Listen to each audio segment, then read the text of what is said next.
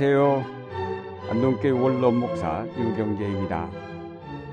디모데전서 1장 12절 이하에 보면 사도 바울의 간증이 있습니다. 오늘 우리는 주님 오시기를 기다리는 대림절에 우리 자신의 믿음을 돌아보기 위하여 사도 바울의 간증을 살펴보고자 합니다. 사도 바울의 간증을 보면 자기 자신은 죄인이었으나 넘치는 하나님의 은혜가 자신을 구원하여 사도의 직분을 맡겨주셨다고 하였습니다. 바울은 자신을 가리켜 회방자, 박해자, 폭행자였다고 하면서 자기는 괴인의 죄수라고 하였습니다.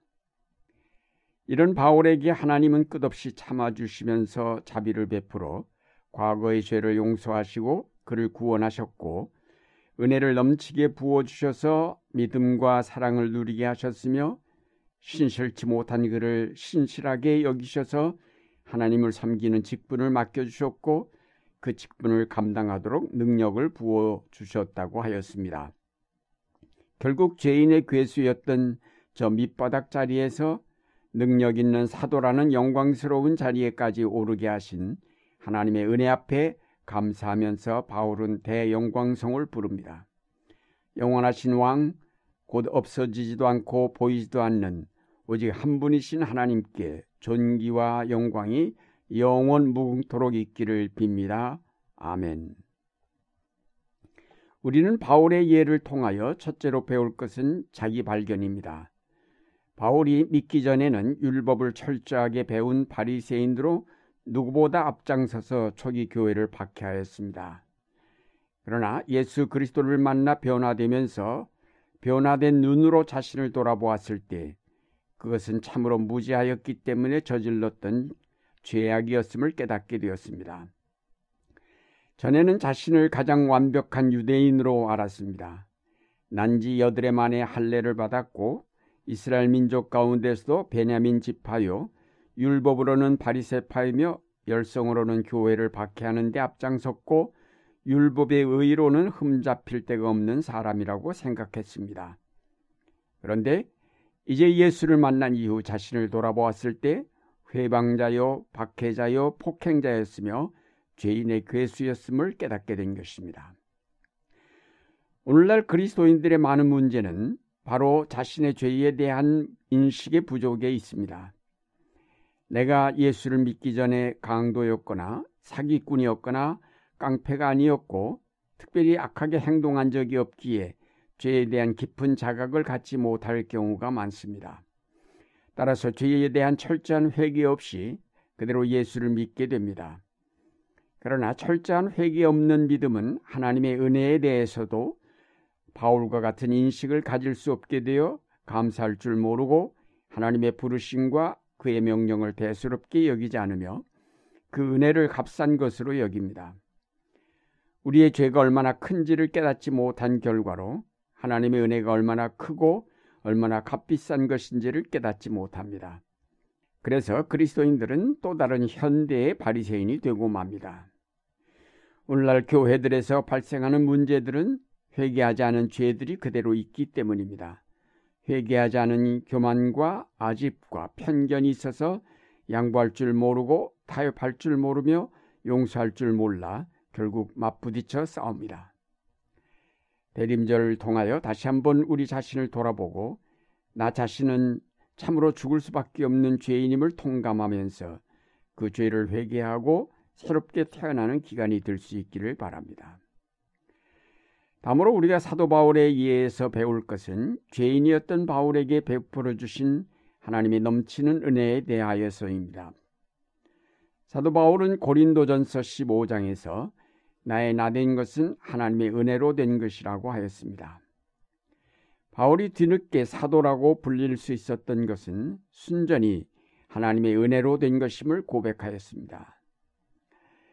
죄인의 괴수였던 자를 하나님의 거룩한 사도로 만드시는 놀라운 하나님의 은혜에 대하여 그는 감탄하며 감사를 드립니다. 동시에 그 은혜의 힘이 자기 같은 모든 사람을 그와 같이 변화시킬 수 있음을 의심치 않았고 그 믿음으로 그는 땅끝까지 가서 복음을 전하려 하였습니다. 바울은 먼저 하나님이 자기에 대하여 끝없이 참아주셨다고 하였습니다. 그렇습니다. 하나님을 우리가 알지 못하여 하나님을 회방하고 무엇이든지 자기가 하고자 하기만 하면 이루지 못할 것이 없노라는 교만에 사로잡혀 방자하게 행동할 때에도 하나님은 바로 우리를 채찍질하거나 벌을 내리지 않으시면서 끝없이 참아주십니다. 우리가 미련하여 잘못 행할 때에도 깨닫고 돌이킬 때까지 끝없이 참아주십니다. 하나님의 이 기다리심과 참아주심 자체가 바로 은혜입니다. 우리는 모두가 이 하나님의 끝없이 참아주심으로 말미암아 구원의 자녀가 되었습니다. 예수를 믿은 지금도 우리가 스스로 죄인임을 깨닫지 못한 채 잘난 채 행동할 때가 많지만 하나님은 우리가 스스로 돌이키기를 기다리고 계십니다. 우리가 깨닫고 돌아가기만 하면 하나님은 우리에게 자비를 베푸셔서 우리의 지난 날의 무지와 그 무지로 말미암은 죄악을 용서하여 주십니다. 바울은 말하기를 내가 전에는 회방자요 박해자요 폭행자였으나 그러한 행동은 내가 믿지 않을 때에 알지 못하고 한 것이므로 하나님께서 나에게 자비를 베푸셨다고 하였습니다. 하나님의 자비는 그의 유일하신 아들 예수 그리스도를 이 땅에 보내신 사건 가운데서 분명하게 나타났고 예수 그리스도를 믿기만 하면 지난날의 모든 죄가 용서될 뿐만 아니라 하나님의 자녀로 영접되어 그의 끝없는 사랑의 돌봄을 받게 됩니다.